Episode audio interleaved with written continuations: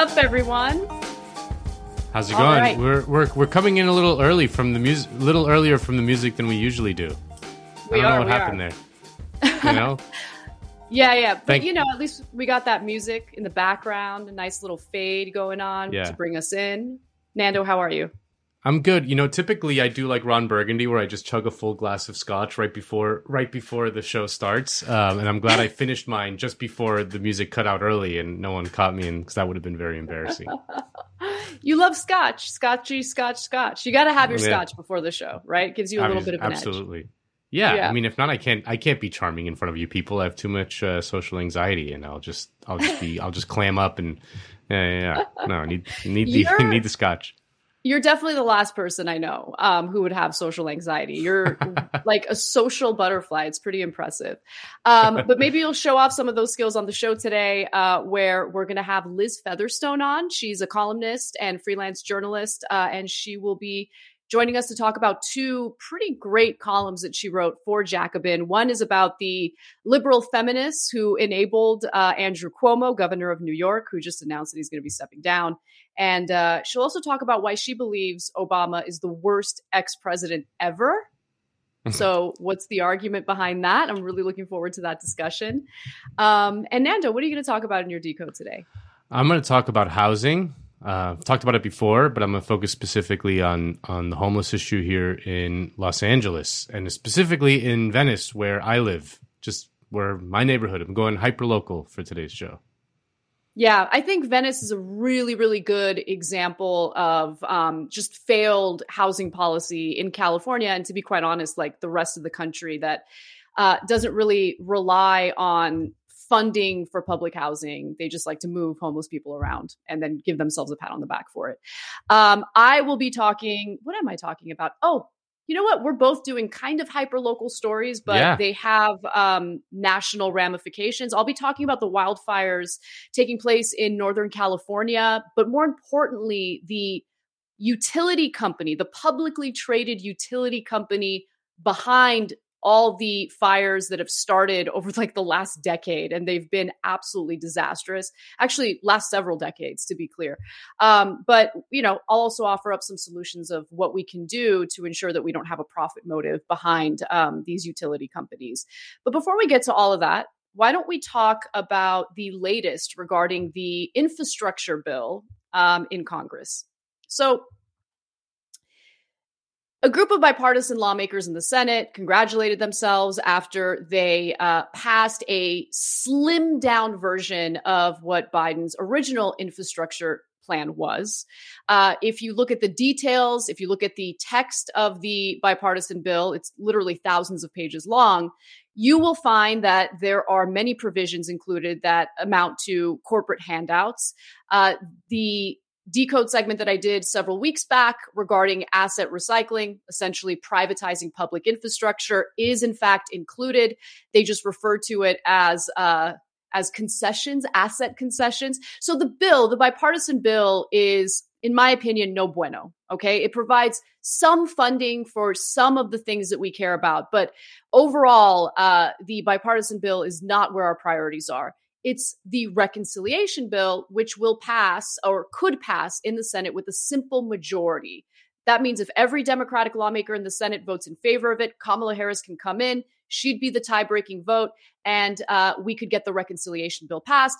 That bill is far better, doesn't go far enough, but certainly has funding for the priorities we care about, whether it be elder care, an expansion of Medicare, uh, to the point where it covers more people and provides more coverage for things like dental and vision. So uh, there are many wonderful provisions in the reconciliation bill, which is being championed by Senator Bernie Sanders.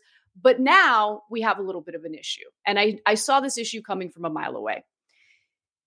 Nancy Pelosi, House Speaker, claims that she will not, under any circumstance, bring the bipartisan bill for a vote unless she has both bills on her desk. Because, I mean, it's the best way to do it. You want to ensure, first of all, I think separating, you know, the infrastructure bill into two separate bills was a dumb idea. But, um, you know, progressives do have some leverage in the House. Nancy Pelosi has some leverage if she genuinely does care about passing the reconciliation bill. But we're already getting some bad signs from corporate Democrats. So uh, the latest is nine Democratic House, they, they referred to as moderates. Let's keep it real. They're conservative Democrats, and they're threatening to withhold their vote in the House um, for the reconciliation bill unless Congress passes the bipartisan bill immediately meaning, you know, Nancy Pelosi would need to renege on her promise that she will not vote or bring the bipartisan bill for a vote unless she has both pieces of legislation on her desk. And so one of those representatives is uh, Vicente Gonzalez, who uh, tweeted this I sent a letter with eight of my colleagues to Speaker Pelosi urging her to bring the bipartisan Senate infrastructure bill to the House floor for a vote ASAP. This mm. bill deserves a straight up or down vote without being delayed by the reconciliation process. I have more details on this letter, some details um, or actual excerpts from it. But Nando, I want you to jump in and tell me what you think.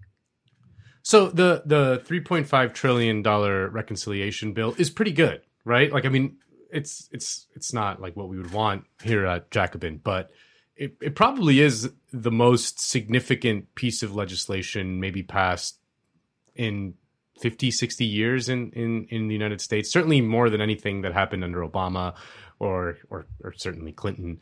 Um, mm-hmm. And so, you know, we want that thing to pass. We, we really want that thing to pass. It would be very good. And the, I guess the, the price, the price that we have to pay to get that good stuff is this like awful bipartisan infrastructure 1.1 trillion dollar bill. So it's weird because they're both kind of infrastructure bills, but but there's two, so it gets a little confusing. But that's the price that we have to pay. This like awful corporate handout of the 1.1 trillion dollar bill. So I guess the logic was like, okay, we Nancy Pelosi can she won't pass one without the other, right? Like you know that that that's the that's the that's the sort of counter gambit. And the whole point is that you know they needed to do this whole thing because they needed to get the conservative Democrats in the Senate um, to sign on to to the reconciliation thing. So they passed they they got this other one um, so that Manchin and Sinema and whatever can claim bipartisanship or whatever.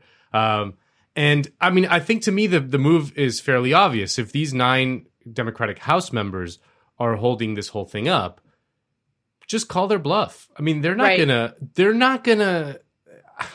The president is behind this. Nancy Pelosi is behind this. Like the business community is definitely behind the the big 1.1 trillion dollar uh, bill. Totally. I just don't see them having the backbone to hold out. I mean, these people aren't. I, I suspect that they're not like the the the Freedom Caucus that that uh, brought down Obama and Mitch uh, and uh, Boehner's grand bargain um, back in like 2011 or 2012. I don't remember yeah, exactly what year. This is the Problem Solvers Caucus. The Problem Solvers Caucus. Yeah, yes, yeah. yes. One of my favorite. one of my favorite caucuses. Um, right. I think it's fairly obvious, and and then I think like if if there are signs that Biden and Pelosi start relenting, then then the squad has to has to call their bluff and has to bring down the whole thing too. You know, yeah. you need the mutually assured destruction um, here and and see which one which side blinks first because I I reckon that the nine conservative Democrats won't have the backbone. To, these guys are these guys are losers. They're losers. They're nobodies. Like look at their names. You haven't heard of any of them.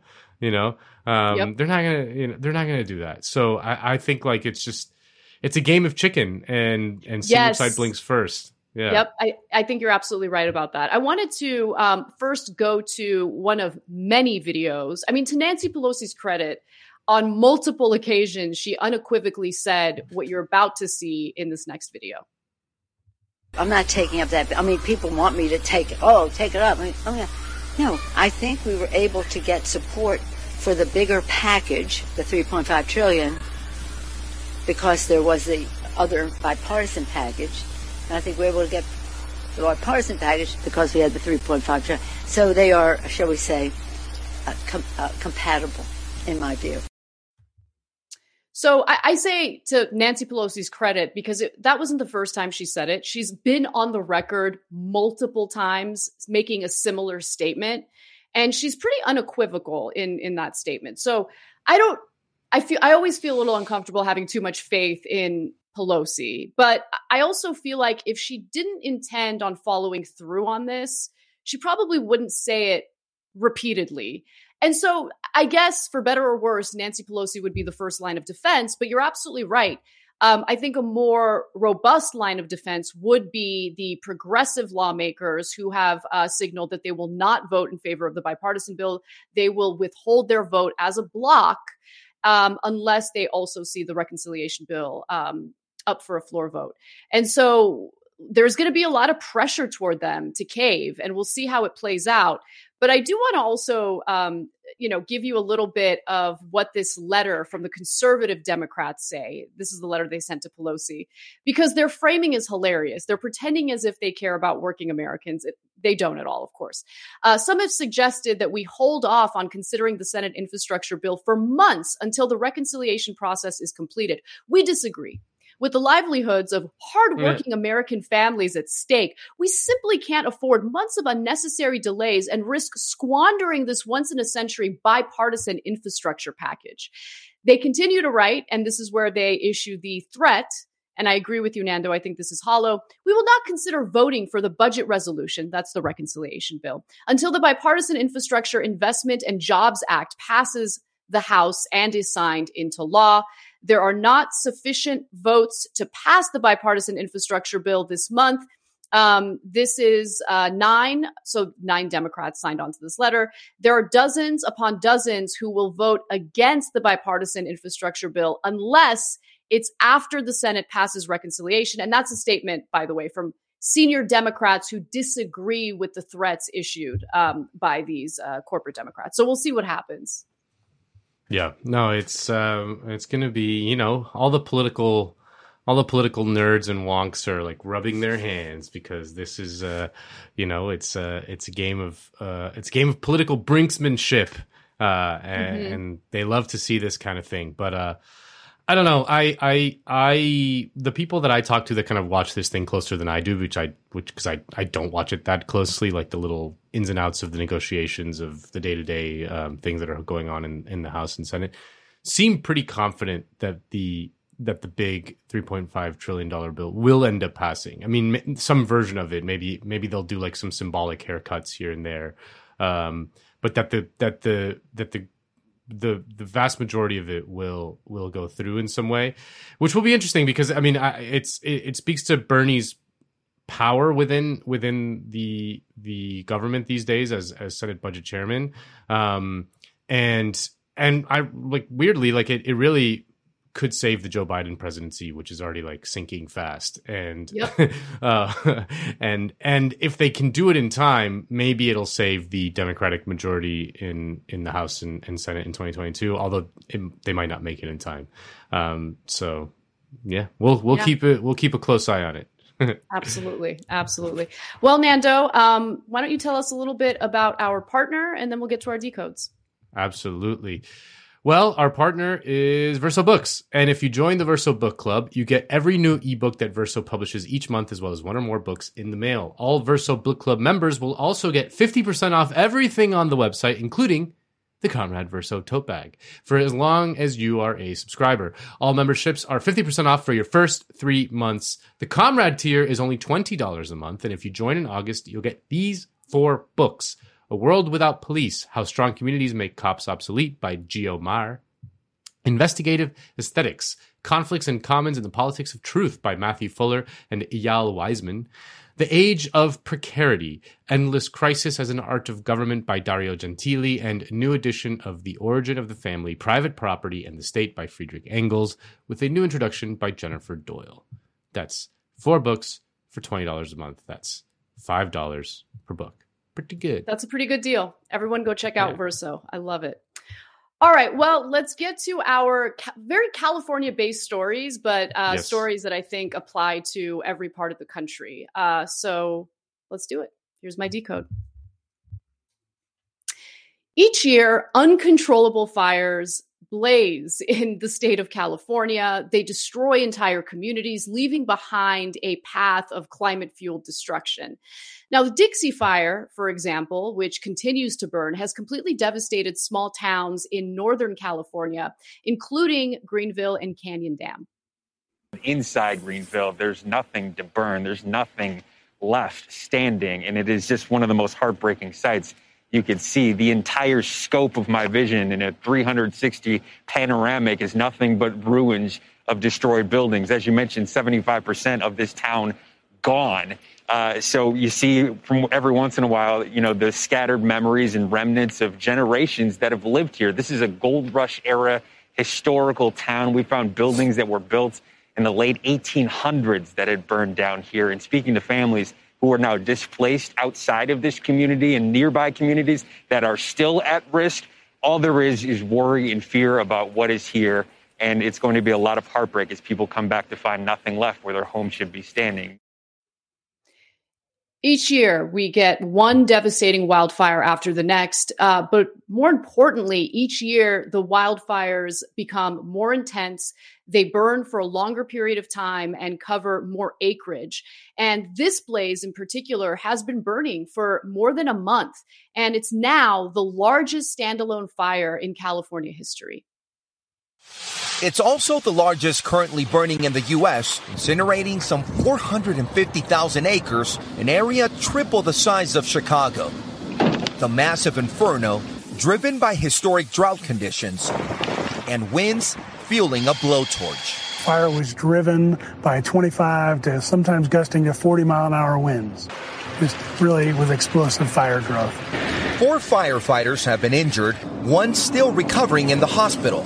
And with more than 30,000 forced from their homes, monstrous clouds of smoke from several large fires can be seen from space, blanketing areas from Salt Lake City to Denver with dangerous air quality among the worst in the world.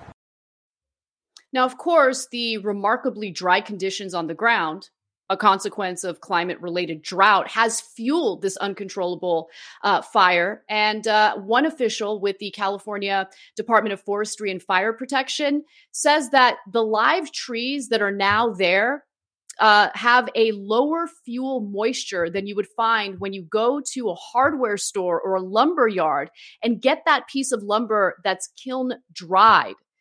It's that dry. So it doesn't take much for any sort of embers, sparks, or small flaming front to get that going.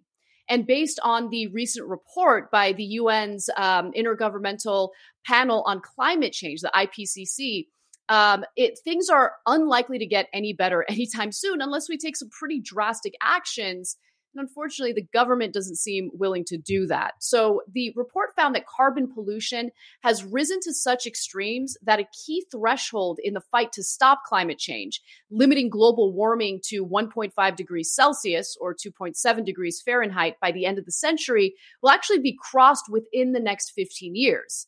Again, unless we do some pretty drastic measures uh, to curb CO2 emissions. Now, today's average global temperature is already 1.1 Celsius higher than the industrial average, thanks to emissions pumped into the air since the mid 1800s. And climate change also means that these fires do, in fact, burn faster and for a longer period of time. In California, our fire season is now two and a half months longer than it used to be, which means that people are at risk all the time. And as you mentioned, we're seeing record heat waves, not just in Los Angeles County, but also in Santa Barbara County, San Luis Obispo County. And all that heat is really increasing risk for fires. We know because of research from scientists that we have 500% more risk for wildfires during this climate changed world than we would have before. And that's because it's really hot and dry, because we have had droughts. And of course, that drought, which is caused by climate change, has led to a lot of vegetation dying, meaning there's a lot of brush lying around that can easily light up. And a little spark from a gender reveal party or whatever it is can end up being a massive inferno very quickly. Which brings us to what started the Dixie Fire in the first place. Pacific Gas and Electric, a utility company that is publicly traded on the stock market, has in fact already reported that it could be to blame. PG&E reported to the California Public Utilities Commission that its equipment may have been involved in the start of the Big Dixie Fire. In fact, here's the CEO of PG&E, Patricia Poppe, explaining what happened in greater detail. On July 13th, a fault was initiated on our line. by a tree falling on our line. We received uh, word that there was a fault, and we dispatched the troublemen to go and discover and try and find the arduous task of discovering where is the fault on this system. And so he went out and did what he does best under extraordinary conditions. And he searched and he finally found and was the first on the scene to discover a 70 foot pine tree that had been about 40 feet away from our lines. He described it as a green and healthy looking tree laying on our otherwise normally functioning lines, doing exactly what they are designed to do. Now, PG&E CEO Patricia Poppe is mentioning that the tree looked healthy and that their equipment was functioning the way that it was supposed to for a good reason. As it did in the past, PG&E is facing yet another investigation over its faulty equipment starting another fire. So prosecutors launched an investigation into PG&E's involvement in the Dixie Fire because the fire is burning in parts of Plumas and Butte counties. Both are involved in the investigation. Butte County prosecutors successfully convicted PG&E of starting the Camp Fire and of 84 felony counts of manslaughter. And we'll get back to that lawsuit in just a moment.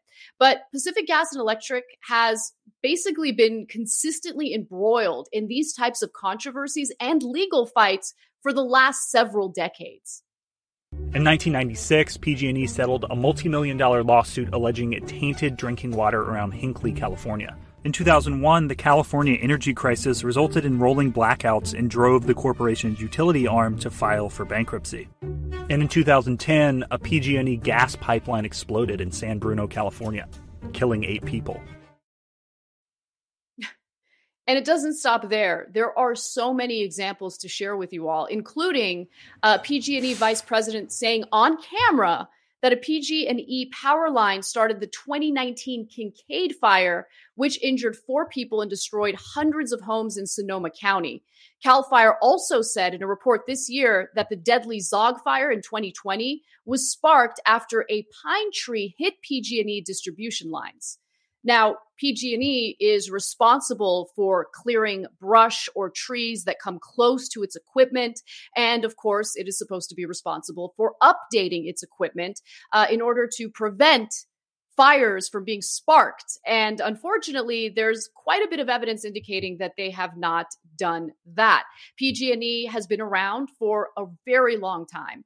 In fact, much of its much of its equipment is extremely old and needs to be updated immediately.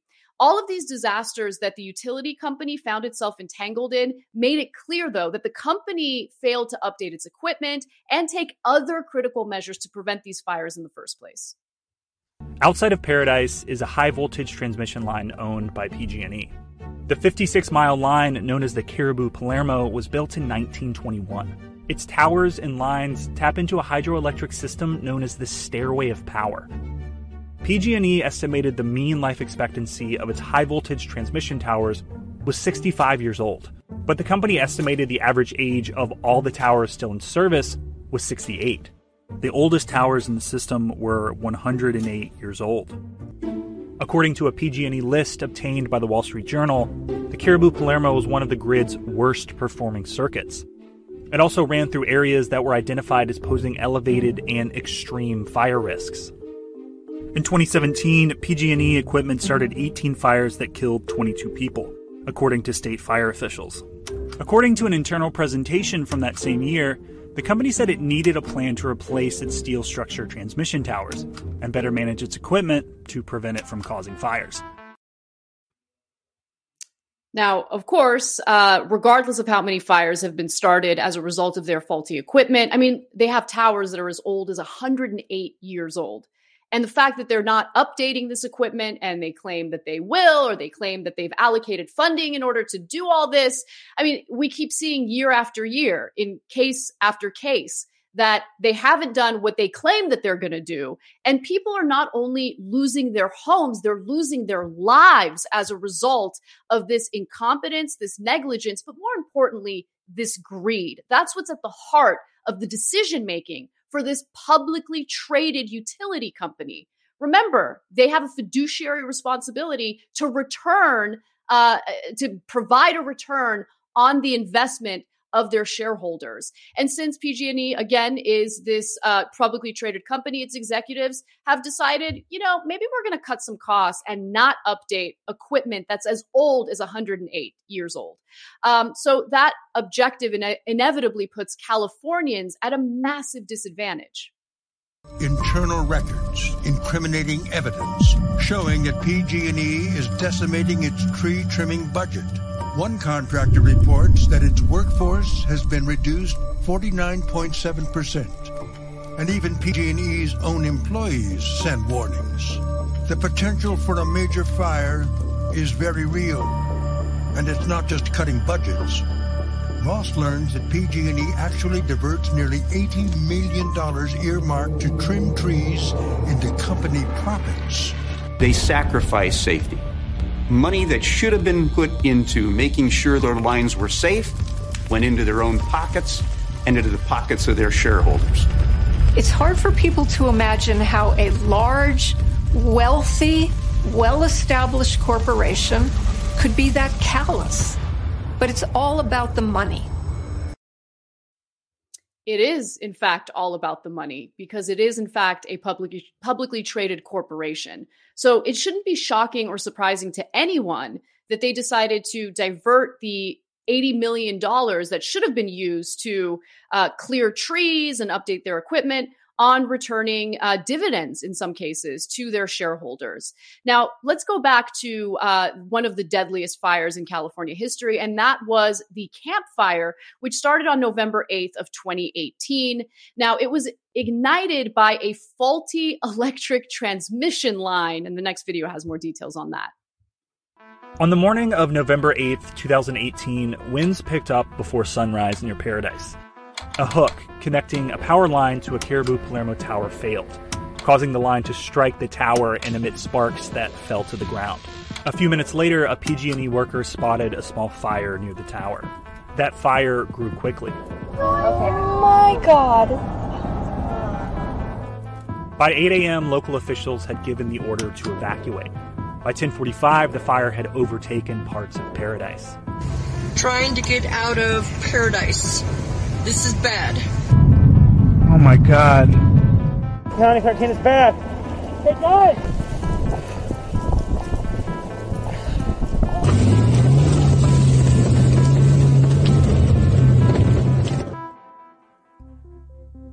By 6 p.m., the fire had completely consumed the town.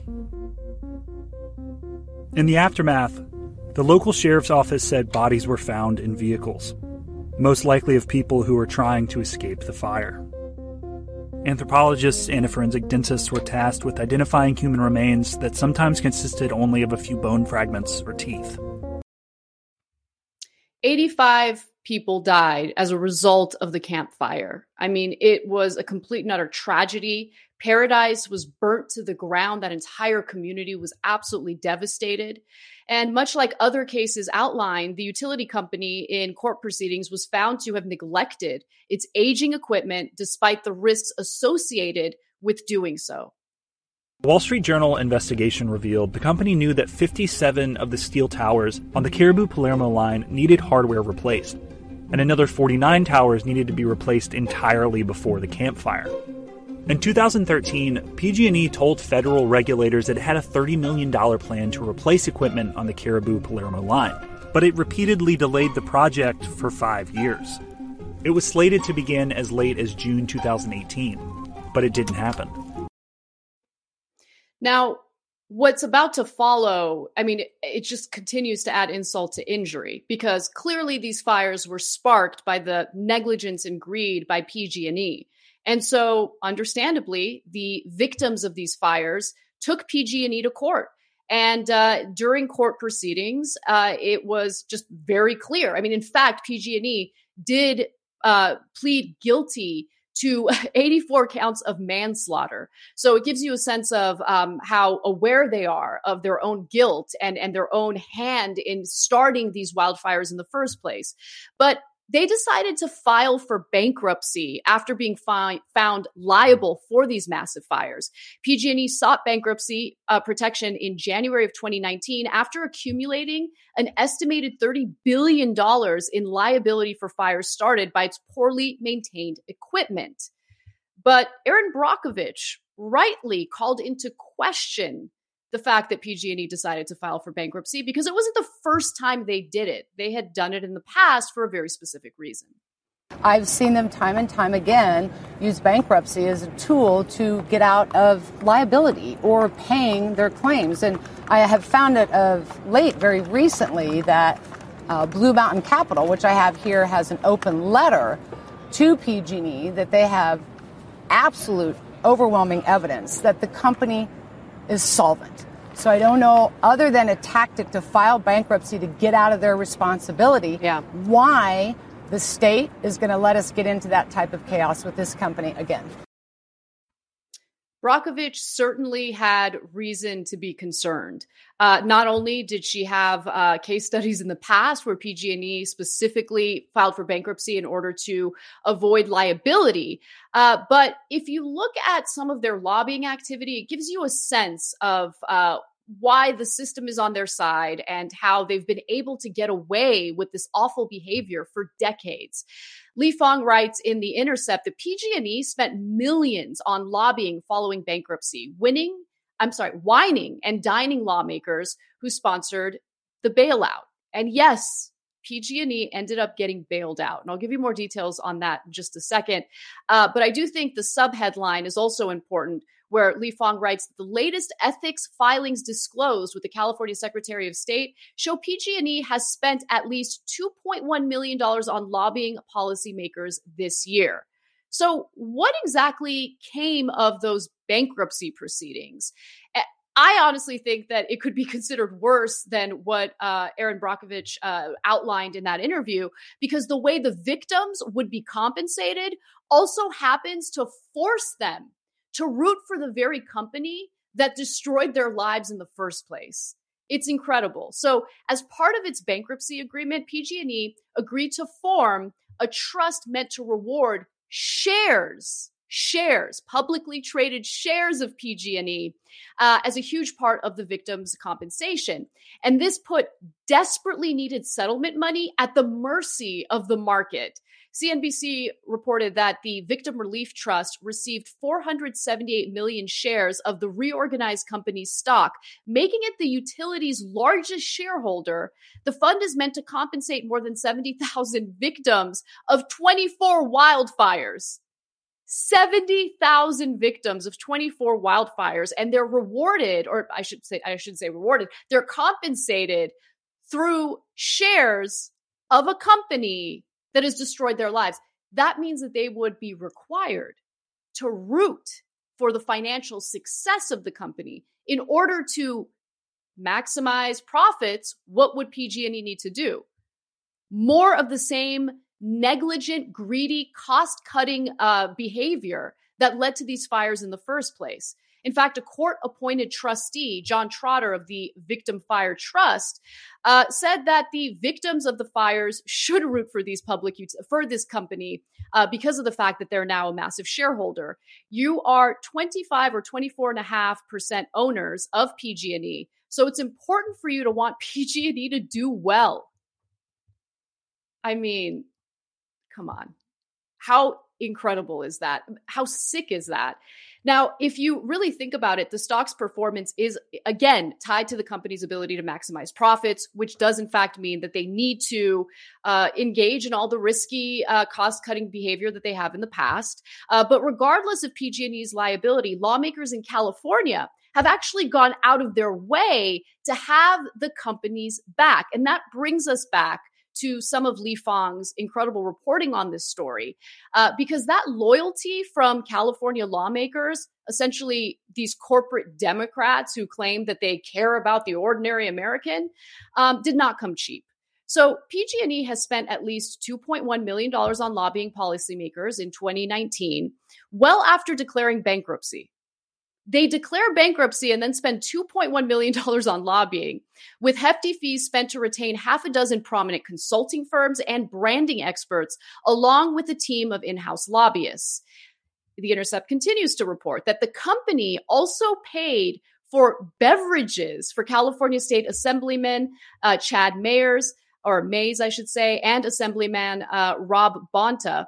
Both lawmakers sponsored legislation introduced in February of 2019 to provide PG&E, and get this, with as much as $20 billion in tax exempt bonds, a measure widely criticized as a bailout by ratepayers. Because it is. It is a bailout. It's absolutely a bailout when in reality, the state of California should have done a public takeover of this utility company. And guess what? They spent a fortune to make sure that they got the government on their side. In 2018, the company spent nearly $10 million on campaign donations and lobbying, more than any other single political entity in the state of California, largely to control the fallout from outrage over the company's role in fueling wildfires across Northern California. But look, we try to offer up some solutions here at Jacobin. And luckily, uh, Spencer Roberts wrote a fascinating piece on what potential solutions can be. Now, he starts off with what I believe is a pretty practical solution that's been uh, used in other parts of the country. For so he writes that from California to Puerto Rico and all across the world, movements are pushing for um, making these local energy distributions um, municipal something that's owned by municipalities, citing existing successes. Nebraskans already publicly own their grid and are one of the nation's leaders in wind power implementation.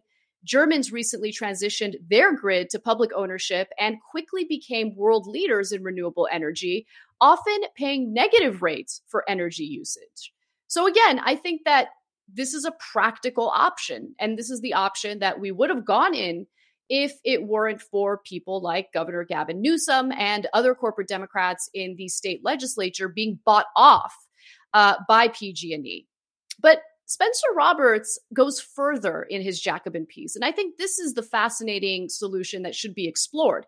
He writes What we need now is a wholesale structural reform, a nationwide transition to public ownership of all utilities through a universal single single payer uh, power program.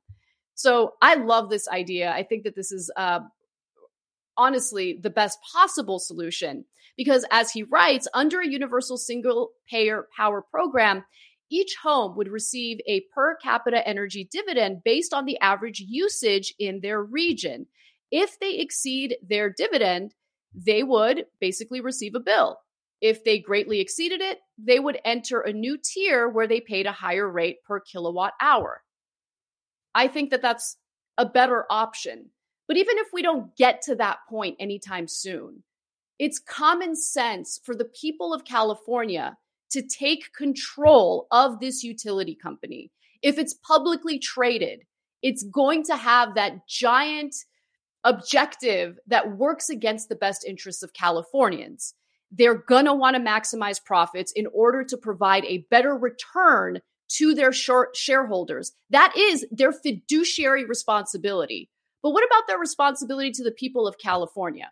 Honestly, that doesn't really weigh into the equation unless you talk about regulations, which of course they can scale back with more corporate lobbying, or unless you take over the company and ensure that this is a utility company that is controlled by the people of California.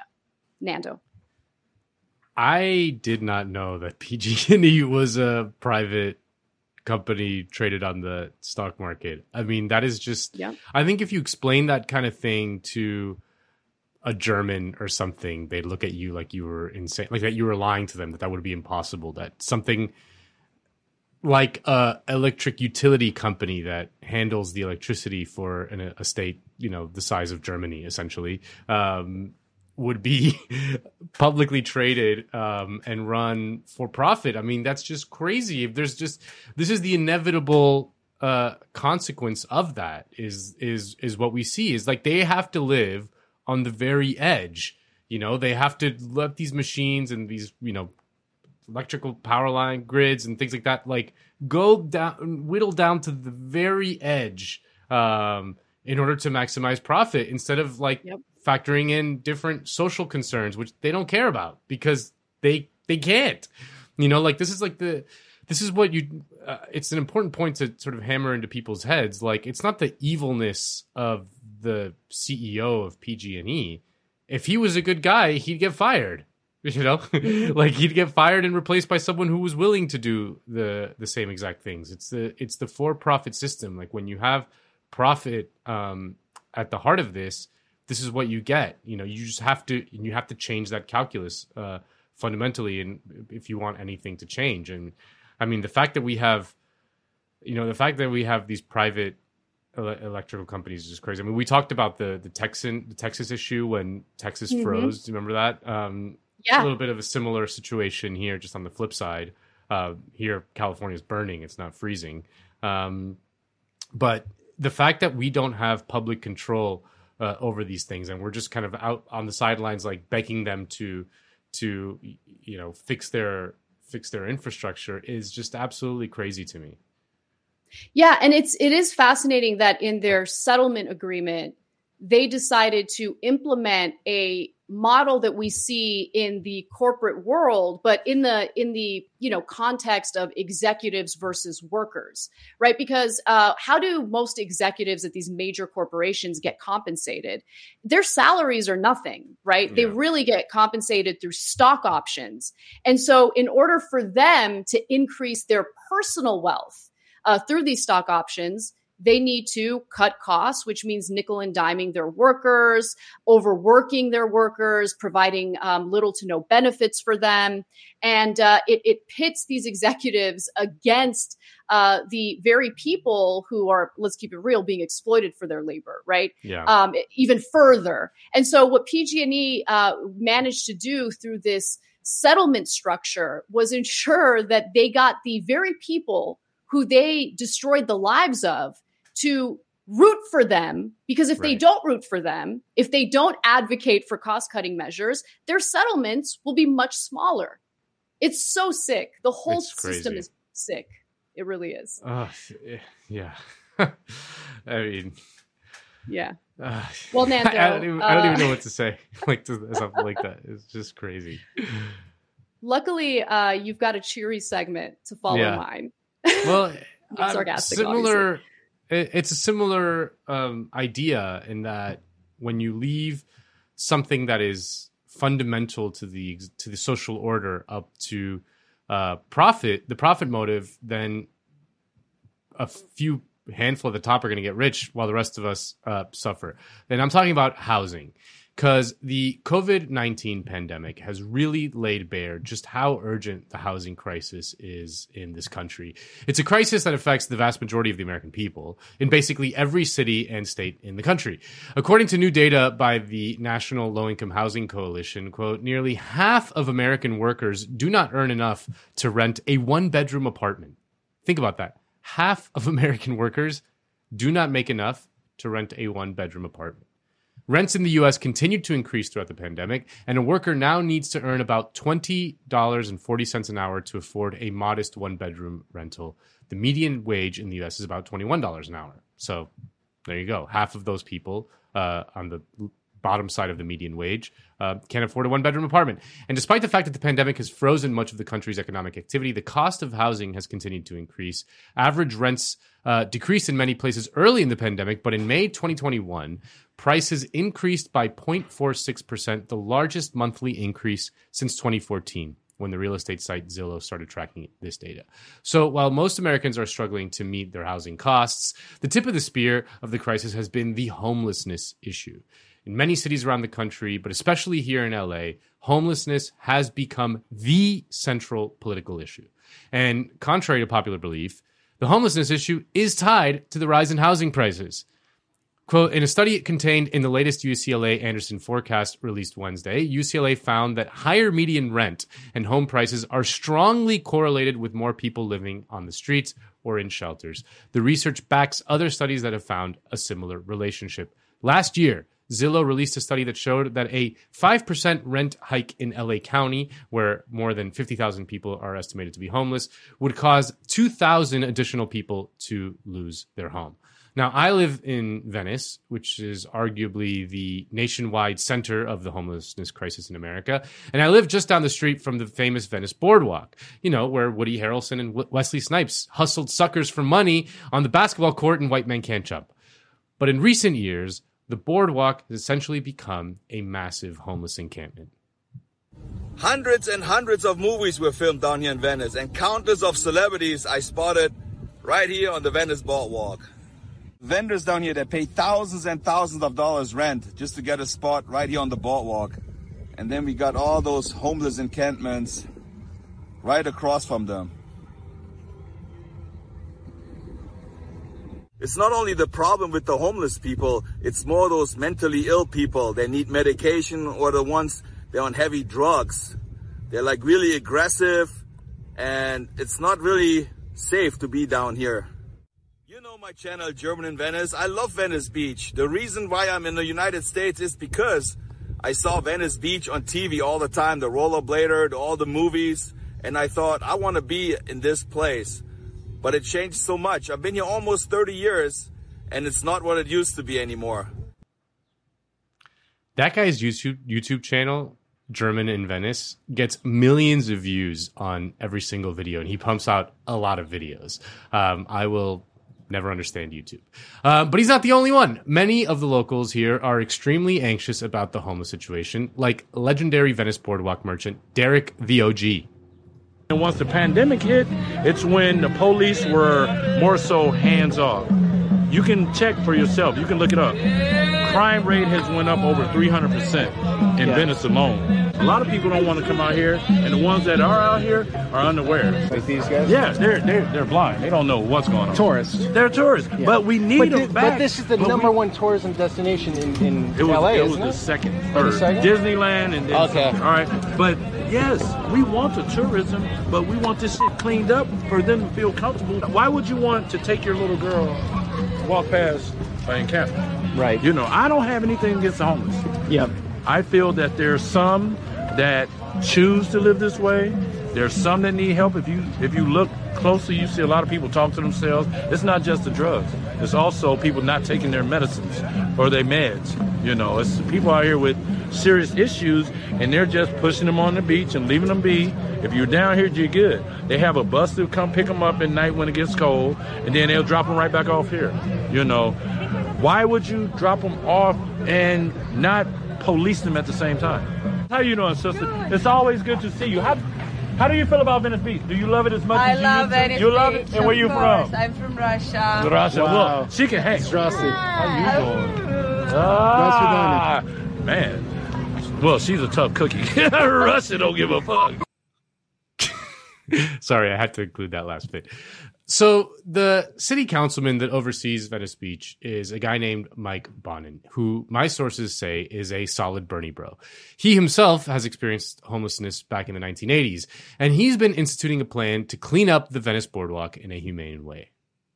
It's the end of week one of a six week plan to systematically house the homeless and clean up the boardwalk. Whatever random things I found out here, you know, this is all, you know, found out here, left behind. 32 year old Brian Assad, originally from Florida, says he's been homeless here for a year. Spent his first night indoors at the Cadillac Hotel last night, part of Project Room Key, the state funded shelter program Los Angeles participates in. Brian's one of more than 70 the city says has accepted interim housing so far. People are taking the, the help, you know, and then there's some people out here that, you know.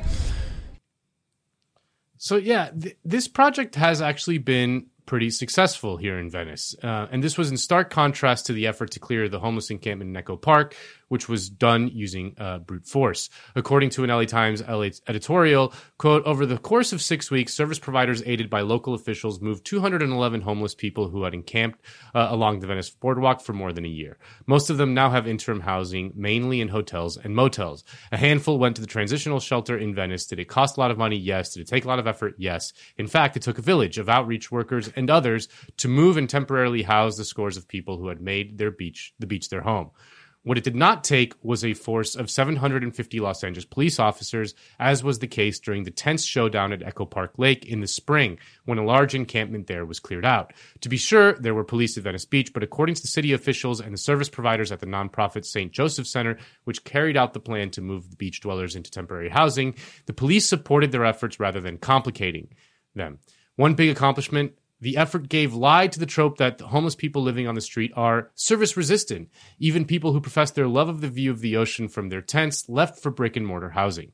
The vast majority of people living by the boardwalk at the end of June agreed to take housing by the end of July. So that's good. But increasing home prices everywhere, everywhere in the country means more homelessness. So why do these home prices keep going up? Well, a big reason why is that um, that it's very difficult to build more units in a lot of American cities, and the units that are built tend to be luxury housing, which not much more expensive than building middle or low income housing, but the potential profits are much greater. And in his term as mayor of Los Angeles, Eric Garcetti has focused more on subsidizing the building of hotels with public money in an effort to spur tourism in anticipation of things like the Olympics and the World Cup. Think about that. The city of LA, facing a homelessness crisis, was using public money to build hotels. Now, the situation in downtown LA captures the absurdity perfectly. Downtown LA is home to Skid Row, probably the largest home, homeless encampment in America. In downtown LA, there today in downtown LA, there are actually more vacant publicly funded hotel rooms than there are unhoused people. This is from a piece in Knock LA. Quote, at least 4,923 hotel rooms in downtown are part of luxury projects that have benefited from public money or land, while there are 3,884 sheltered and unsheltered homeless people within Skid Row and the adjoining neighborhood of Little Tokyo. So, activists organized to get the city and the state to appropriate public money to buy back hotels and use them as housing solutions for the homeless. LA County recently purchased 10 motels and hotels through the program project called HomeKey. That's all part of the state effort to provide rooms for those who are homeless. NBC4's John Cadiz Klemack has more now from Baldwin Park. If this looks like a motel, it's because it used to be one. This was a Motel 6 here in Baldwin Park. It is now going to be home for 71 people experiencing homelessness. Not a really pleasant experience. No, certainly not. He was sleeping on park benches and ultimately on Skid Row when he says he got lucky meeting a case manager from Exodus Recovery. Helmut Mertenek had just been released from prison, served time for embezzlement, but had nowhere to go. So when I came back from incarceration, I was pretty much on my own. Now, this is home where he can focus on life's next chapter. This gives me at least a step, you know, to establish my own footprint again. I'm able to write resumes now, getting maybe a job application going. I send out about 200 resumes. So in December of 2020, Mike Bonin, the city council member in charge of Venice, took advantage of this program and used $5 million in public funds to purchase a Ramada Inn, which was one of the places where a lot of the homeless who were cleared off the boardwalk ended up. So it sounds great, right? You know, we have all these hotels. They're being, they're not being used. They were subsidized by public money. So we'll just buy them back and, and use them as temporary housing for homeless. They can get back on their feet and, you know, they can get service by service workers and mental health experts and things like that. So it all sounds great. Well, not to the homeowners of Venice who organized furiously to stop the conversion of the Ramada Inn into housing for the homeless. This is from a piece in West Side Current. Quote, during Wednesday's hearing, Tracy Park from Families First Venice said that the impact the change of the use of the Ramada Inn would have on the community for the next 55 years will be significant. Quote, We are a very small community. This homeless problem is choking our neighborhoods. It's not an objection to the shelters we have, it's the city's failure to take care of what takes place within them that concerns us. And then this other neighbor, guy named uh, Robin Rudisill, uses one of the most insane arguments I've ever heard. The former cha- he's the former chair of uh, Venice's Land Use and Planning Committee. Pointed out that the Ramada Inn gave access to hardworking families who couldn't otherwise afford hotels on the beach or boutique alternatives. Taking away affordable hotels like the Ramada is likely to change the character of Venice for decades to come. That's a good one. You love to see it. So the reactionary forces opposing Mike Bonin have found a very, very powerful ally in the sheriff of Los Angeles County, a guy named Alex Villanueva, who has essentially gone to, gone to war against him in an attempt to deal with the homeless issue using a law and order approach.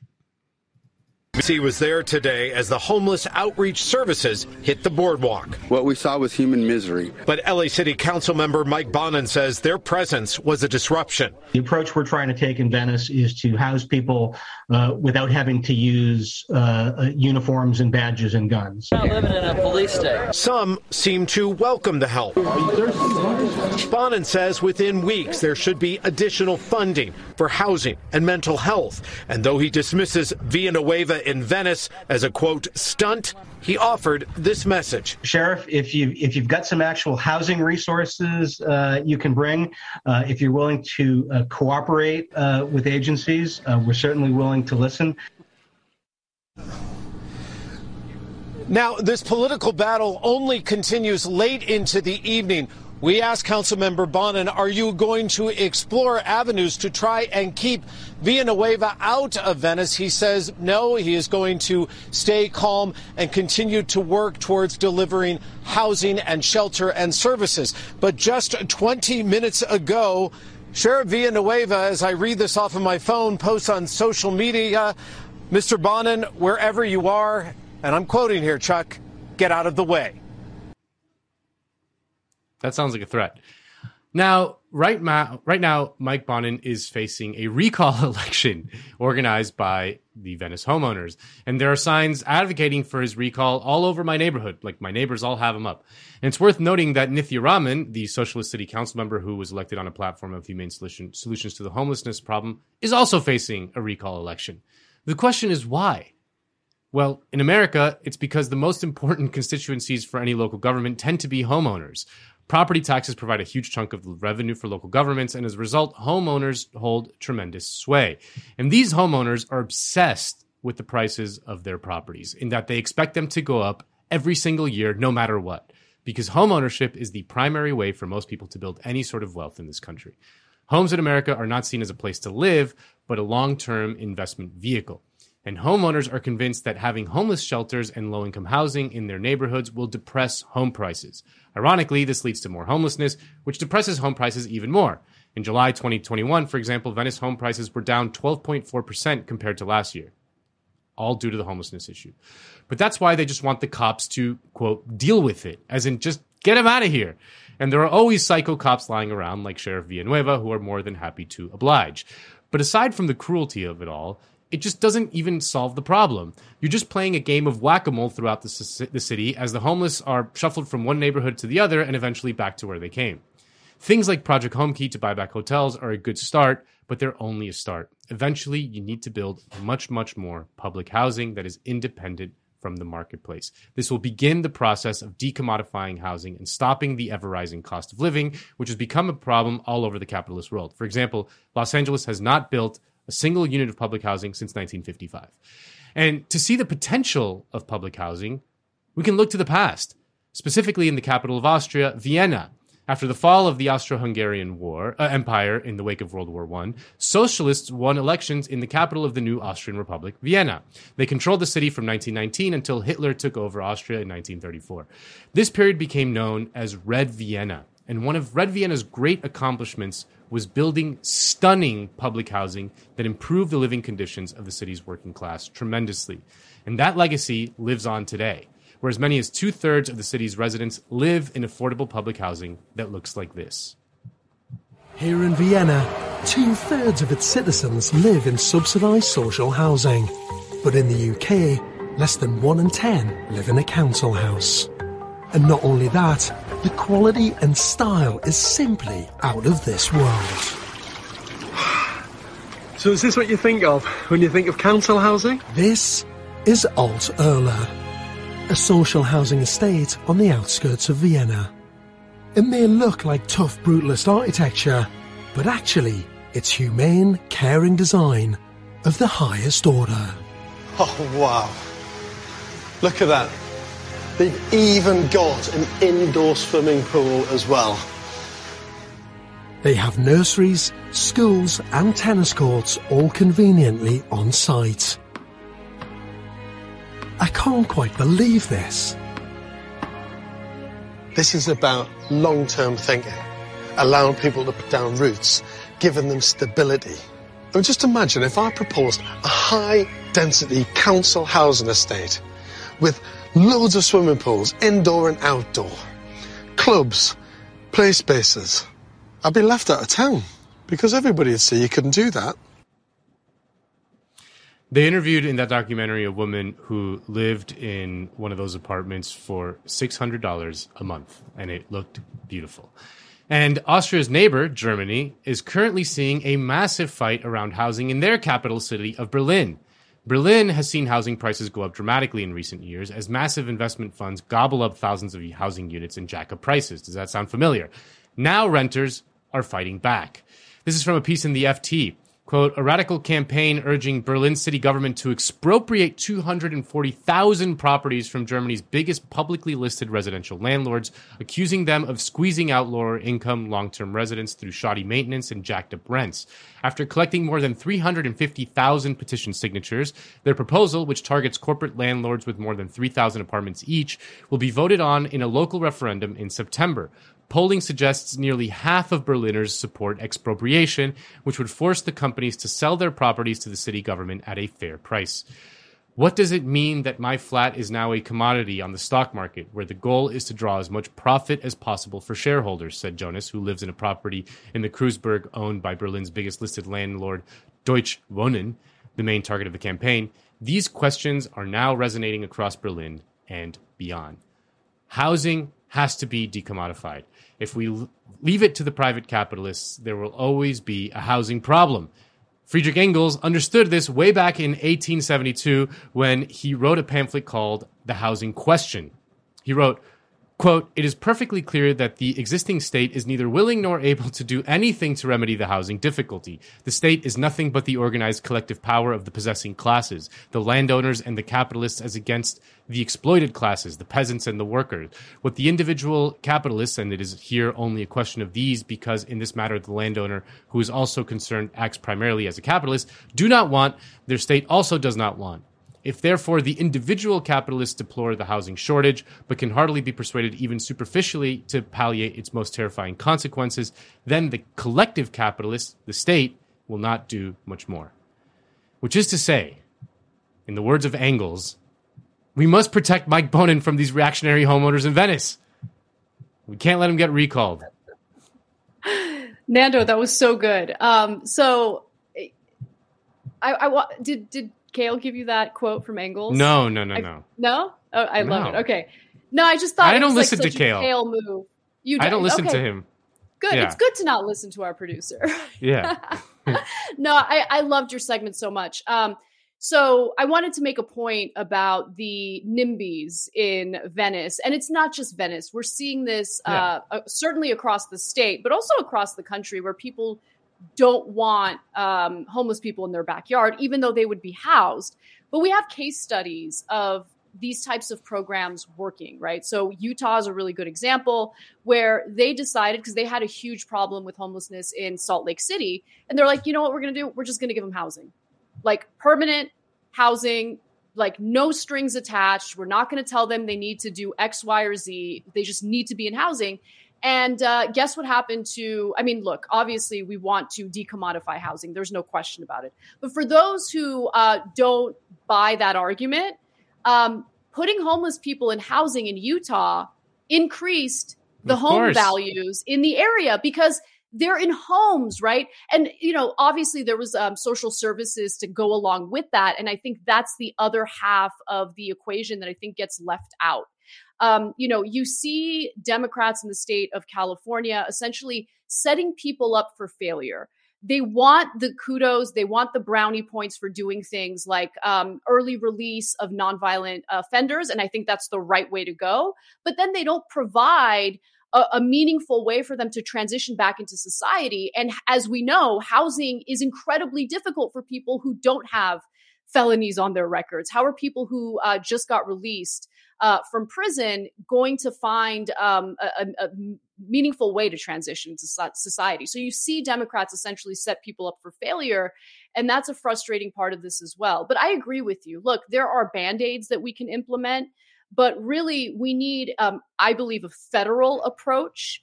Um, Yeah. And we need to stop seeing housing as a, a commodity, as something that people use to build wealth, and more as a human right that everyone in this country, everyone in the world is entitled to.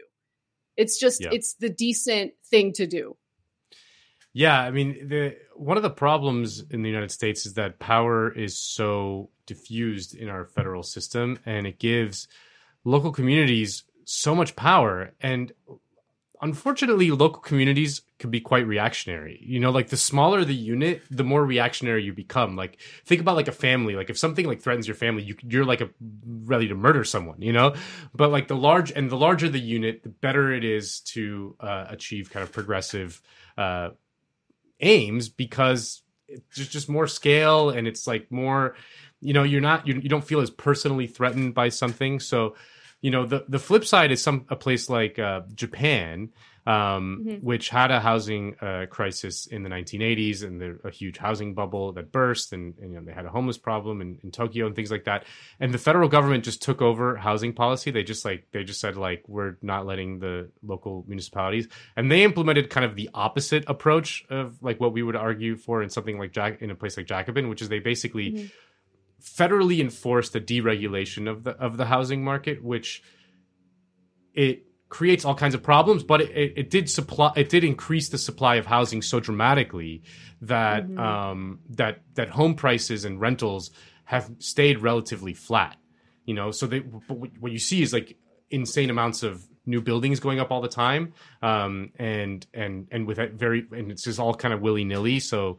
Um, but but it does at the, at the end of the day, the laws of supply and demand do kind of reign supreme, and the huge amount of supply um, means that there's uh, that, that that rental prices and things like that um, stay relatively flat. In America, we have like the worst of both worlds, in which we have Mhm. these choke points on supply, um, and then the little bit we do allow to build is all luxury housing. Um, That's right. Yeah. And and so that just keeps on driving home prices up everywhere. Um and there's just no one is like no one's doing anything uh, at at the federal level uh, certainly. I mean this the the the situation with the eviction moratorium was absolutely crazy. I mean i didn't i didn't put it in my segment because it would have gotten too long but you know the the the the federal appropriated the federally appropriated rental assistance um, that was passed uh, during the pandemic like they just can't even they don't even get it out. Like it's just sitting there. Yeah. they can't even get it out. And it would solve Because the problem. states- it's it's so i mean this is another perfect example of democrats setting people up for failure because they appropriated the money but they knew pretty well that states didn't have like the infrastructure necessary to distribute that funding which is why Yeah. much of that funding hasn't been distributed yet. And so it's it's incredibly frustrating. Um, but i think you you touched on so many important points in your segment and i, I see this as something that's going to be a recurring uh, conversation on the show. But for now uh, we should bring on our guest. She's been patiently waiting and um, i definitely feel a lot of gratitude for that.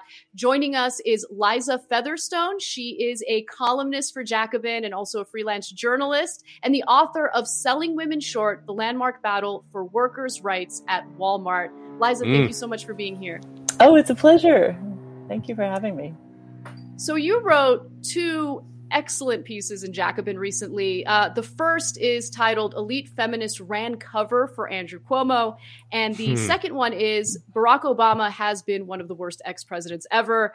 That was a cathartic read for sure, and I have lots of questions for you. But let's start with the uh, Cuomo piece because you touch on something so incredibly important in regard to not just liberal feminists, but the mainstream Democrats in Congress. So, so who are these women who pride themselves uh, as fighters for women, but who actually really turned out to be enablers of Andrew Cuomo's? Oh, it is just amazing, Anna. Um, so um, you'll you'll all reca- recall um, the founding of Times Up about four years ago, um, which um, was a group of um, Hollywood women um, who were who um, were came together to take on the abuses of Hollywood bosses like Harvey Weinstein, and and their the name of the organization Times Up kind of became synonymous with the Me Too movement. Um, and um, and and also with the you know with and and with, especially with the sort of Hollywood side of it, um, and um, and and the the group has been very high profile, also very close um, to the Democratic Party. Um, so um, and and so, so there have been um, there have been a number of um, of um, scandals and semi scandals associated with that in the past. Um, but um, the but the most recent and um, probably most outrageous yet um, was is um, that um, um, one of its um, founders and also the executive director were consulted by Cuomo about his his his little problem with 11 women accusing him of sexual harassment and assault. Um, now, just like flashing forward, um, we um, now know from Attorney General Tish James's extensive report in which she interviewed more than 700 people, including including the people who involved in the cover up um, of of all of this. Um, you know, so we now know from that report that these um, that these allegations were um, extremely solid and um, and that Cuomo did, did, indeed do the things he was accused of doing. Um, when so when these were um, when these accusations first surfaced, um, Cuomo consulted with these Times Up activists, drawing on their expertise in sexual harassment and assault as well as their credibility um, from the Me Too movement, um, to um, basically ask them, "How do I get out of this?" Um, and um, and and they they provided um, their expertise. They didn't say, you know, um, fuck off, Andrew Cuomo. you know, you're exactly the kind of person this organization was founded to, um, you know, eject from power and humiliate. Um, they didn't say that at all. They um, they provided the advice as asked. Um, and um, as this has come to light, you know, people are. it's it's nice to see people are pretty indignant and um, and uh, a letter um, there was an open letter signed by many of times up's former clients um, women who um, who had come to the organization for help in the past um, saying you know that that this is um, you know not just you know that it's hypocritical in some narrow um, way um, or you know that it's you know or that it's wrong to um, you know side with abusers all of which is true but but correctly saying that um, that the organization was so identified with and so close to power that it was unable to um, you know to to make the make the right call to um, to be on the side of the workers, be on the side of um, of the regular people who were suffering from um, from from these abuses at the hands of their boss. Um, so it's really um, an interesting scandal. One of the one of the founders already had to step down, Roberta Kaplan, and she gave um, she she she, she read a resignation letter that um, actually has the distinction of being um, worse than Cuomo's resignation letter. Yes. Of, yes. being even more of a failed apology. Yes. I'm so glad that you mentioned that because she seemed to make it seem as though she had been betrayed in her letter. Yeah. It was weird. Yeah. Yeah. Yeah. She says, you know, sometimes shockingly, the men who we think on are on our side turn out to be abusers. It's like, um, you were the one you had inform- access to all that information. you know, you were, you know, and you were enabling that. You're only upset now that other people know it. You know, um, right it was just and and also and and she she gives us sort of a convoluted um discussion of her conflicts of interest as a a lawyer versus um, an advocate in for the organization, um, which is also quite ridiculous because the reason that Cuomo called on her at all is because of her credibility, um, you know, with, with Times Up. Like uh, you, you know, he wanted to be able to say, "I consulted with the Me Too leading Me Too experts," um, and um, and as, and the other thing is that um, that Times Up has con- has um, consistently been defending itself by saying, um, "Well, we told we told him to tell the truth and not to attack um, the abuser, not to not to attack the accusers." Um, but um, the thing that that defense misses is that that's good PR advice. They were providing Governor Cuomo, um, the boss, the uh, abusive boss, w- with PR advice because you know don't you know tell the truth and don't attack um, your accuser is very good PR advice. Um, and so, so for them to sort of say, well, you know, we were, um, you know, um, we were this, we, we, this was our advice, you know, and you know, try to draw moral authority from that is also really, um, um, really, really disgraceful. And it will be interesting to see if more um, Times Up heads roll, um, because um, because I, I, don't think that she's the um, she's she's clearly not the only person um, in the organization implicated in this um, scandal. This reminds me a lot of um, uh, legendary liberal feminist uh, Gloria Steinem, former CIA agent Gloria Steinem, uh, yes. uh, defending Bill Clinton and attacking Monica Lewinsky um, in mm-hmm. a very mm-hmm. famous New York Times op-ed in the late '90s. W- what is what is it about liberal feminism that is it that they just kind of keep on stepping on the same rake over and over again or is there something that like or they or are they just is there something more insidious going on what what what's what is happening there I think it's a, a real class solidarity. Um, you know that um, that you know if your politics is really based on um, getting more women bosses and getting more women in power, um, you know that's a politics of identification um, with uh, with the ruling class. That's a politics of identification with the boss. So you know when it's the boss versus women, um, they're uh, they're often going to take the boss's side because it's it's a ruling class ideology as much as it's a feminist ideology. You know, in the same yeah. way that socialist feminist feminism is as much socialism as it is feminism. We're, like it's both, right? Right. You know, so that's their, you know, they're the flip side of that. I, I just yeah, really quickly. I just the, the they Emily Blunt just announced uh, a new her new movie with The Rock, which is about yeah. the the first female Pinkerton agency, I and I just think that that might be the amazing. that might be the most liberal feminist thing that's ever happened. I, I know, just, I, I, know, it's just amazing. It's just uh, like you, you just like. I mean, it, you you almost can't really picture the meeting in which that that was you know yeah. discussed it sounds like it would be like a jacobin editorial meeting where we're like wouldn't it be funny if they did this yeah.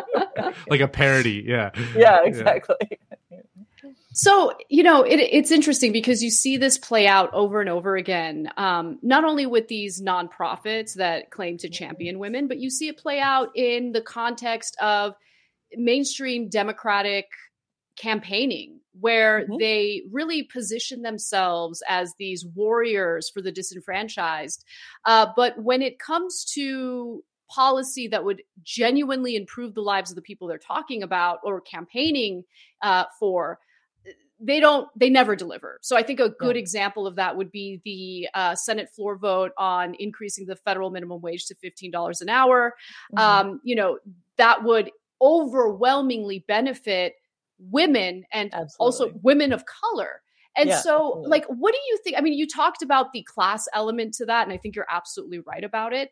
Um, but I just feel like it, it goes even further, like, it's even more insulting than that because they use disenfranchised people as props. Mm-hmm. And my mm-hmm. question is, like, do you think that people are becoming more and more privy to that?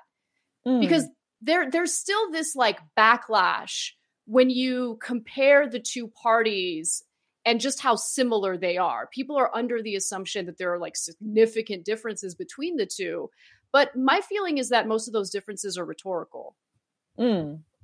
Well, I mean, I think that there, I think that there are differences between um, between the two parties, um, but you're absolutely right that um, that on significant um, mass issues, the Democrats do very often um, completely fail to deliver, on the fifteen dollar minimum wage is a great example. Um, you know, and and I think you know it's um, I, I, I, I do think that there ha- there is um, that there is backlash to that, and you know, and in a sort of um, more, um, I mean, I think that I think there's backlash to that in this in the sense that um, um, that I think there is more skepticism toward mainstream Democrats um, than there uh, than there used to be, and um, on the other side of that, I think there's also um, more alternatives um, than there used to be as we see the rise of um, as, as we we see the rise of of different kinds of politicians you know like um, you know like uh, in people like Ilhan Omar or um, Alexandria Ocasio-Cortez on the national level and then we see many um, many many more um, rising figures like that who who are um, closer to being um, real working class leaders, um, um as well as being um, as well as being um, genuine champions against racism and sexism and and the abuses of capitalism in their own way. so I, I, think that I think we are st- sort of seeing some of that change. I mean, I think that you know five or six years ago, the the um, idea that um, mainstream Democrats um, were um, the um, were the progressive um, force, and you know, and were the the force against you know the patriarchy and against white supremacy. I, I, think that that was largely unquestioned, and I think people are are becoming a lot more skeptical of that now. Were you invited to Barack Obama's 60th birthday party? I wasn't. That's what it's all about. You weren't? yeah, clearly. Yeah. It was a great time. yeah, exactly. Yeah, no, what, what? I, I, I, really wanted to, um, you know, um, party with Vernon Jordan and all those guys, and that was yeah. Fun, so yeah, it was great. You know, the guy from Migos was there. Dwyane Wade was there. It was cool. yeah. Uh, why why are you so mad at Obama? What why what what prompted you to write the the the piece calling him one of the worst ex presidents ever? yeah, besides the fact that I wasn't invited. Um, yeah. So yeah.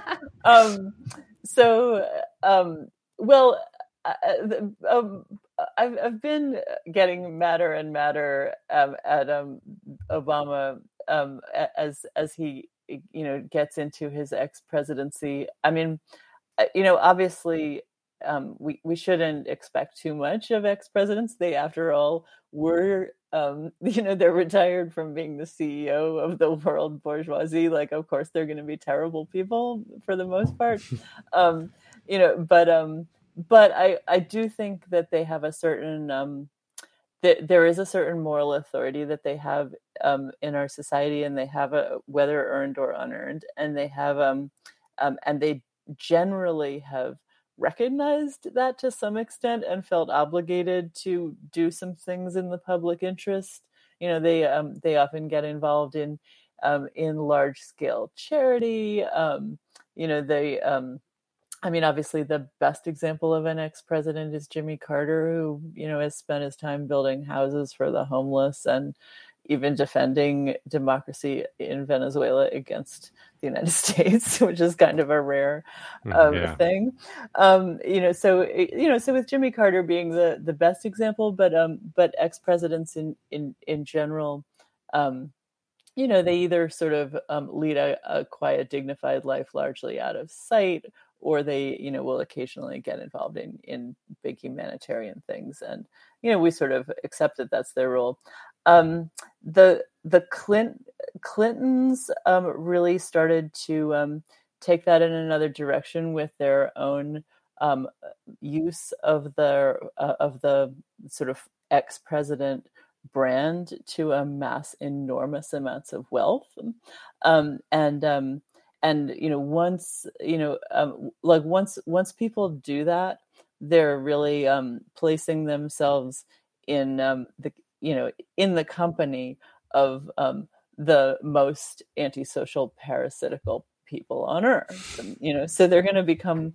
worse people right? I mean they're just like they're that's who they're hanging out with all day. Um so um but still Epstein. the clintons did yeah yeah epstein all all those people. But still you know the the the clintons sort of main, have maintained this facade of you know like they they do um you know they do humanitarian things um they did attempt to defeat Trump in the election. They were very involved in that, if we recall. I mean, like it's not as though they have completely um, um, drifted out of um, uh, of of the public of, of any attention to the public interest. Um, um, Obama has really um, gone in the Clintonian direction and then some, Um, and um, and you know some um, so so what what set me off was this ridiculous party. Um you know so he's like he's having um he he was just having this um massive party that um that was um you know as you know as the CDC and the White House were really clearly struggling with what kind of messages to give Americans about the Delta variant and what is safe and what is unsafe um, you know, um, the Obamas were just clearly like, we don't give a shit about that, and we're just going to have this massive party on Martha's Vineyard, um, and um, and it was clear that they then had to be talked um, out of it. But talking being talked out of it meant that they just they had like 400 celebrities instead of the even bigger party that they had planned. Um, so um, so, so you know, so, so, that was sort of a mild bit of contempt for the um, for the public interest, but um, we've seen um, much more um, serious examples. Um, the the museum that he's currently building in Chicago um, drastically infringes on a public park the community has been protest around it has been protesting it for years. um, there have there are many different kinds of plants and bird species in the park that will be um, very negatively impacted by um, this um, this um, super ugly structure that he's um, erecting in uh, like a public park um, that will cut off all kinds of light sources to the park and also look awful because it's a it's a quite um, beautiful old like well designed park. You know so it's just really i mean and the and the community has been protesting it for years and um and i wrote about it at the end of last year um and what was one one thing that was particularly um um a particularly disturbing irony um, um was that um um, it was actually a ruling by Amy Coney Barrett, um, previous job, that allowed him to go ahead with the library. Um, and in her ruling, she argued that the community activists didn't have standing um, to um, protest um, the park because it didn't hurt them as individuals it was just the yeah. argument that they were making was on behalf of the, like this will affect yeah. our community negatively and if you think about that that is a profoundly reactionary argument um, i mean like that's like really that really takes um, i mean so so so obama is basically depending on this very reactionary bit of legal reasoning which is a very dangerous precedent um, to build his library. Like he's he his his library rests on um, a legal foundation of total un, um, annihilation of the idea of the public interest.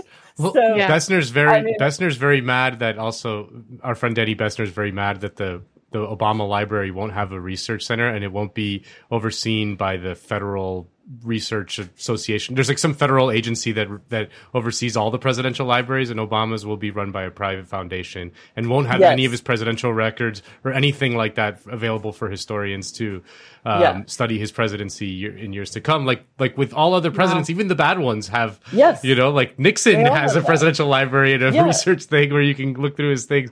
Obama Yeah, won't I've that. Investors are very angry Ford about library. that. It's yeah, like, exactly. It's a real library. It has archives and archivists. You know, Wow. yeah, yeah, totally. Yeah, no, that's right. I should have talked about that in this column too, because it really is. That really is also um, totally obscene. Well, I mean, to be fair to you, there there are There's so, There's so many. There's so many things to choose from. Yeah, there's so many. Yeah, I mean, I, there- I actually think um, some of the other examples you highlight are important to mention, um, especially his involvement in uh, the NBA strike. So, Oh, can you go into yeah. Yeah. So, um, I mean, if if people recall, um, last summer, um, you know, with um, all the protests around the killing of black men like Jacob Blake and George Floyd, um, the um, the a lot of um, a lot of athletes were asking themselves, you know, what can we do? What can we do to amplify these these protests and stand with our communities?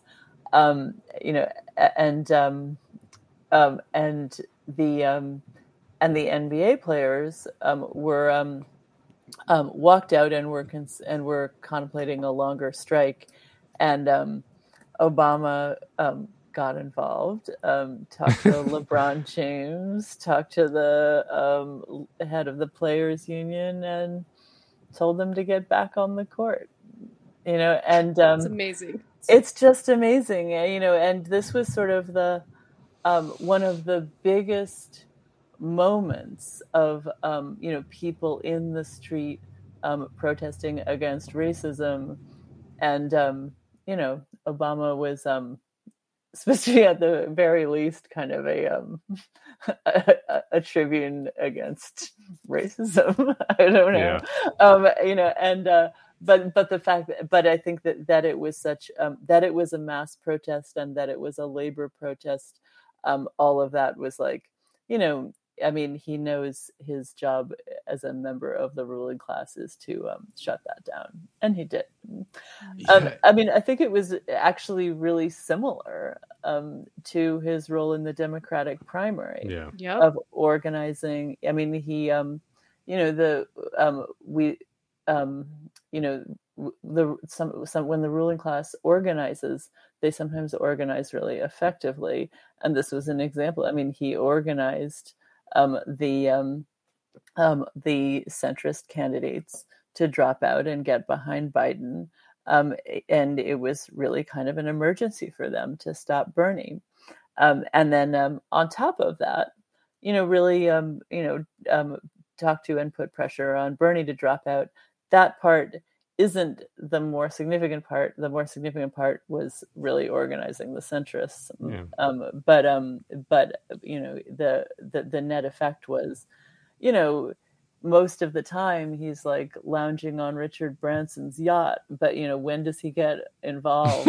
you know, to um, you know, in something affecting the public, you know, to defeat Bernie Sanders, like the you know the the the first um, you know possibility in a long time for um, the masses of the American public um, to uh, be represented in government.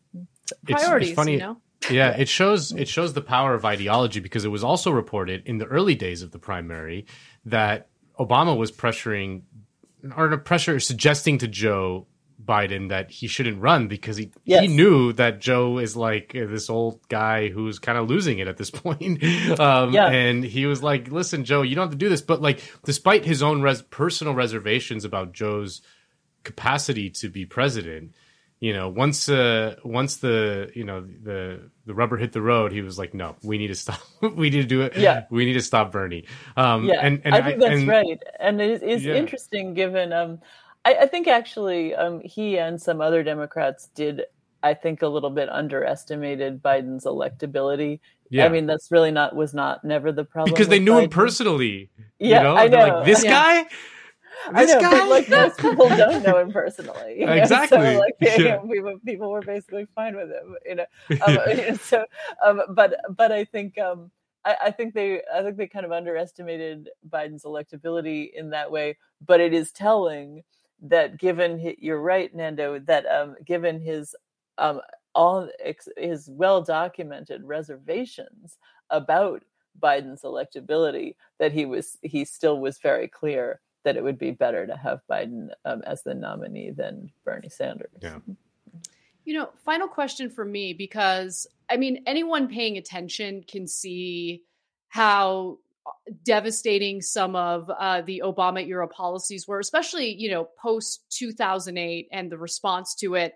It only uh, further exacerbated inequality, and then you see his activity and behavior, you know, outside of the White House post presidency.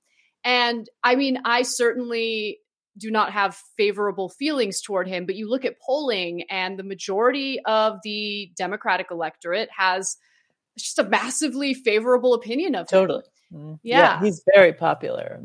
Um, Yeah. yeah. and I should say, um, um, you know, we were talking about Cuomo earlier, and um, you know, I, I think uh, on um, um, in our in, at Jacobin, you know, in our writings and in our broadcasts, we are usually um, on the side of the masses and the mass public, but um, you know, Cuomo's Yeah. really very popular too. Yeah. If, if there had been an election, he would have probably won. You know, I mean, you know, unless there was a really um, viable, um, you know, challenger.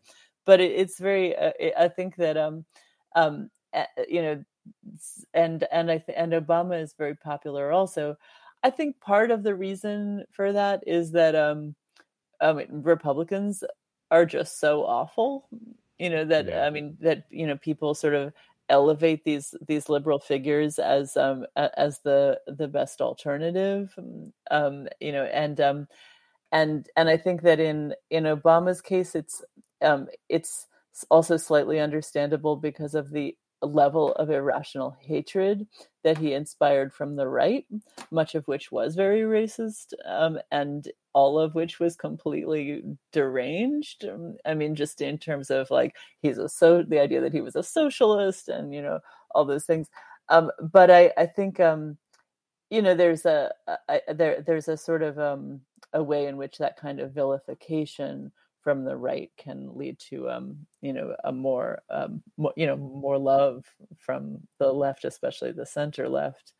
Um in terms of in in Cuomo's case it's i think far less excusable because um, the Republicans in New York are not even a major force. So, um, Yeah. you know, if you're, you know, if you were like, if you were wearing a Cuomo-sexual T-shirt last year, you you were just really not paying very much attention to either what Cuomo was doing or to the many organized alternatives to him. You know, Well, I, Um, I, I, on in that vein, I have to, I, I cannot resist. I have to ask the two ladies on the show because I understand Obama's sexual appeal. I, as a man, I understand it. He's a cool, handsome dude, um, charming, funny, uh, all that stuff.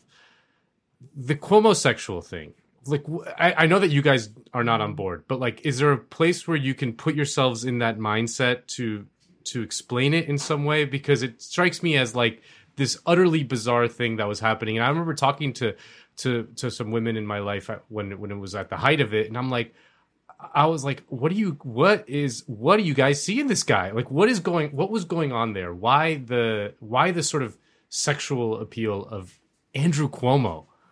This like disgusting man, very obviously disgusting. very obviously disgusting man. Yeah. What's Yeah. going on there? Um. Yeah. I, I have a few thoughts on it. You You have any? Uh, yeah i'll be i'll be brief. I mean i i don't know if it was so much about his sexual appeal. I just think that when Yeah, Cuomo-sexual became a thing it was more about look the country was terrified. I mean we Yeah. were dealing with the beginning stages of the pandemic and we also unfortunately had a lack of leadership in the federal government and it was very easy to juxtapose Trump's disastrous coronavirus press briefings with that of Cuomo's, which if you just isolate Cuomo's press briefings, they weren't really a big deal. He was just reading things off a screen. And, and but he sounded competent and people were looking for safety and comfort. Yes. So I think that's where it came from, honestly. But that's like I- a sexual thing. I, I, I just Like that's think I don't. I get that, but like Yeah. now I want to have sex with him. You know, like, I, I, I think so. I think that that I, I think I think that was completely it on it, and that um, um, Trump was so um, completely in denial that there even was a virus, um, and you know then um, and then completely uh, you know digging into the most irrational possible um, reactions. Um, encouraging the most um, ignorant and reactionary elements of our society to kind of mobilize. I mean, it was terrible.